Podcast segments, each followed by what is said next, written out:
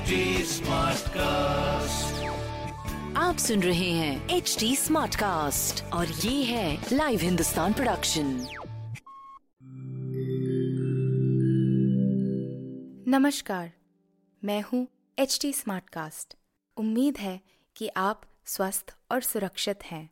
इस मुश्किल वक्त के दौरान सुनिए एकजुट रहने का हमारा पैगाम। ये सच है कि अकेले रहना आसान नहीं होगा। पर क्या पता अपने घर से काम करने पर जहाँ हम अपनों के साथ महफूज हैं, हम ज़िंदगी जीने के नए तरीके ही सीख जाएँ। शायद हम अपनी और अपनों की आवाज़ों को बेहतर सुन पाएँ। बहरहाल, अगर आपको एक स्मार्ट साथी की ज़रूरत हो तो एच टी पर ज़रूर आइएगा, ताकि मैं आपको कॉमेडी न्यूज़ कल्चर मोटिवेशन की दुनिया से जोड़े रख सकूँ। मेरी बात सुनने के लिए शुक्रिया। ध्यान रखिएगा। नमस्कार, सलाम, हेलो। मैं हूँ जयंती रंगनाथन, हिंदुस्तान की एग्जीक्यूटिव एडिटर मैं लेकर आई हूँ अनोखी लाइव हिंदुस्तान पॉडकास्ट में इश्क, मोहब्बत से लबरेज कहानी। कहानी शुरू करने से पहले आपसे कुछ कहना है। ये वक्त पूरी दुनिया के लिए एक इम्तहान है। हम में से किसी ने इससे पहले कोरोना वायरस जैसी महामारी नहीं देखी। आप अपना खूब ख्याल रखिए। घर पर रहिए पॉजिटिव रहिए। ये समय भी गुजर जाएगा। आज की कहानी सलाम इश्क, खास आपके लिए। आज परी पूरे अठारह की हो गई। मामी ने उसे सुरमई रंग का सूट दिलवाया था। दादी उजला सा गोटे वाला दुपट्टा ले आई। उसके सिर पर उड़ाकर बोली, वाह वाह मेरी गुड़िया कितनी प्यारी लग रही है। दादी की गुड़िया परी उस जादुई दुपट्टे से अपने चेहरे को घेर आईने के सामने जाकर खड़ी हो गई। आज तो उसने आँखों में काजल भी लगा रखी थी और माथे पर छोटी सी बिंदी। सच में उसका स्पेशल दिन था। उसके फौजी पापा पूरे दो साल बाद उससे मिलने जो आ रहे थे। दादी ने उसकी पसंद का खीर बनाया। घर में सबको पता था कि वो दादी की लाडो है। बिन माँ की इस बच्ची के लिए दादी का मन हमेशा छलछलाया रहता था। परी ने खीर बस एक चम्मच खाकर रख दी। अब वो पापा के साथ ही खाएगी। सुबह से शाम हो गई। पापा नहीं आए। न फ़ोन, न कोई खबर। परी उदास हो गई। रात होने से पहले पापा तो नहीं आए, पर एक नौजवान फौजी ने आकर दरवाज़ा ज़रूर खटखटाया। वो खास तौर पर पापा का भेजा गिफ्ट लेकर आया था। पापा के एक दोस्त सुबह सुबह उससे जम्मू में मिलने आए थे और कहा था कि अपने घर जाने से पहले वो रामलाल के घर जाकर उनकी बेटी को ये चिट्ठी और तोहफा ज़रूर दे दे। आज उनकी लड़की का जन्मदिन है। परी ने पापा की चिट्ठी उठाकर दूर रख दी और दादी की तरफ़ गुस्से से देखकर बोली, देखा दादी, पापा को आज भी काम आ गया। पापा को तो मेरी फ़िक्र ही नहीं है, हमेशा झूठे प्रॉमिस करते रहते हैं। यंग फौजी ने तुरंत कहा ऐसा नहीं है। मैं पिछले हफ़्ते मिला था उनसे।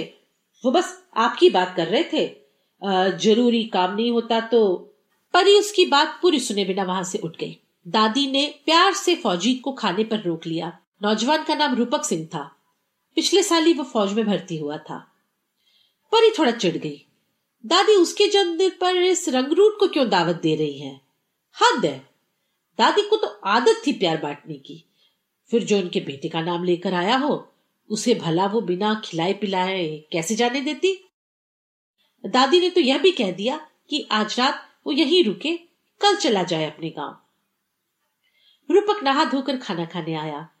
सफ़ेद कुर्ता और जीन्स में वह निहायत गबरू लग रहा था। परी अब तक चिड़ी हुई थी। रूपक उसके पास गया और उसके हाथ में एक पैकेट रखते हुए बोला, ये तुम्हारे लिए है।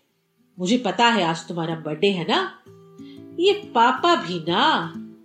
दादी ने पूरी तलते हुए ज़ोर से पूछा, अरे देख तो परी, क्या लाया है रूपक तेरे लिए? परी ने बेमन से पैकेट खोला।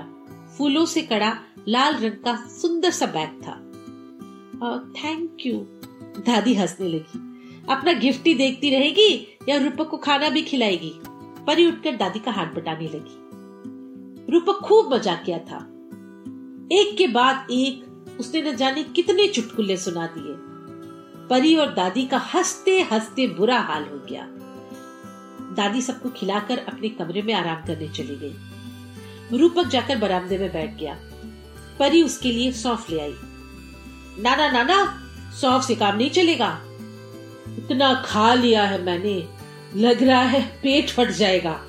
अरे, आप क्या करें? तुमने खिलाया ना? सजा भी तुमको खानी होगी। सजा? अच्छा बताओ तो क्या करना होगा मुझे? अच्छी सी चाय पिलानी होगी। परी सोच में पड़ गई। उसे चाय बनानी तो आती ही नहीं थी। दादी ने कभी उसे कोई काम करवाया ही नहीं। पर पता नहीं क्यों, इस रंगरूट को मना करने का मन नहीं हुआ। उसने गैस जलाकर बड़े वाले बर्तन में पानी डाल दिया। बगल में चीनी का डब्बा रखा था। उसने डब्बे की पूरी चीनी उठाकर बर्तन में डाल दी। पानी उबलने लगा। वो चाय की पत्ती ढूँढने लगी। आखिरकार उसे एक डब्बे में काले रंग का एक पाउडर नज़र आया। उसने सूंघ कर देखा, तेज सी कोई खुशबू थी। उसने वो दो चम्मच पाउडर भी डाल दिया।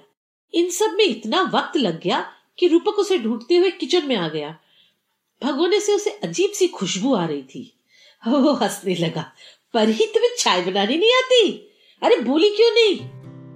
परिणुआसी हो गई। उसकी आँखों में आँसू ही आ गए। रूपक ने उसके आंसुओं को हल्का सा पूछते हुए कहा, अरे, तुम रोने लगी? माफ़ कर दो यार। ज़िंदगी में पहली बार परी के साथ ये हो रहा था। कोई लड़का उसे यूँ छू रहा था, प्यार से बोल रहा था और इतना प्यारा लग रहा था कि पहला पहला प्यार। अब तक तो कहानियों में ही पढ़ती आई थी प्यार के बारे में। किसी को देखकर अच्छा लगना मन करे कि वो पास से जाए ही नहीं। क्या यही है प्यार? अगर है तो क्या उसे हो गया है? परी के गालों पर गुलाब खिल गए। रूपक ने हँसते हँसते मसाले वाली खूब मीठी चाय पी ली। उसे देखकर परी का मन बरसता रहा, थिरकता रहा, मचलता रहा।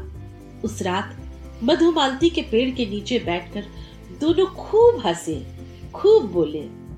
सुबह वो जाने को हुआ तो परी का चेहरा उतर गया। रूपक धीरे से उसके हाथों में अपना मोबाइल नंबर देते हुए बोला, मुझसे बात करोगी ना? परी ने हाँ में सिर हिला दिया।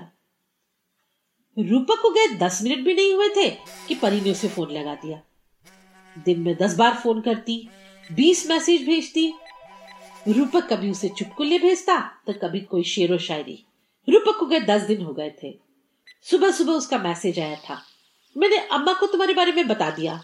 बस तुम्हारे पापा आ जाए। मैं उनसे बात करूँगा। तुम बनोगी ना मेरी? साथ में उसने दिल के कई सारे इमोजीज भेजे थे और कुछ लाइनें भी।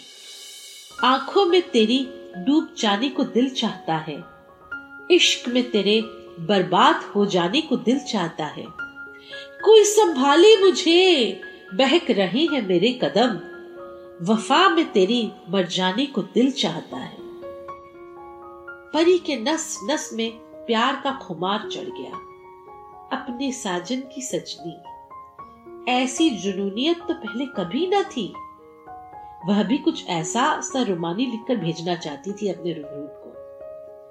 अपने कमरे में जाकर वह डायरी टटोलने लगी और उसमें से गिर पड़ी। पापा की भेजी चिट्ठी जो उसने अभी खोली ही न थी। उफ, वो रंगरूट के प्यार में ऐसी डूबी कि पापा का ख्याल ही नहीं रहा। धड़कते दिल से उसने चिट्ठी पढ़ना शुरू किया। मेरी प्यारी गुड़िया, मेरा ढेर सारा प्यार, मुझे माफ़ कर दे मेरी बच्ची, मैं फिर से तेरे जन्मदिन पर नहीं आ पाया। मैं एक खत अस्पताल से लिख रहा हूँ। कल रात मुझे दुश्मन की गोली लग गई। ना ना, तू परेशान ना होना। जी लगाकर पढ़ना। तू भी फौजी बनेगी ना मेरी तरह। अपनी दादी का खूब ख्याल रखना मेरे बच्चे। ज़िंदा रहा तो जल्द घर लौटूँगा। परी ने रोना चाहा। ना उसकी आँखों से आँसू निकले, ना वह रो पाई। बस उसने रंगरूट को एक आखिरी मैसेज लिख दिया। जय हिंद। मैं जयंती रंगनाथन आपसे विदा लेती हूँ। आप मुझ तक अपनी बात पहुँचा सकते हैं फेसबुक ट्विटर और इंस्टाग्राम के ज़रिए। हमारा हैंडल है एट एच टी अगर आप और ऐसे पॉडकास्ट सुनना चाहते हैं तो लॉक करें www.htsmartcast.com अगले सप्ताह मुलाकात होगी एक नए इश्क की दास्तान के साथ। आप अपना खूब ख्याल रखें। कोरोना वायरस से हमें डरना नहीं है, लड़ना है। मिलकर लड़ना है।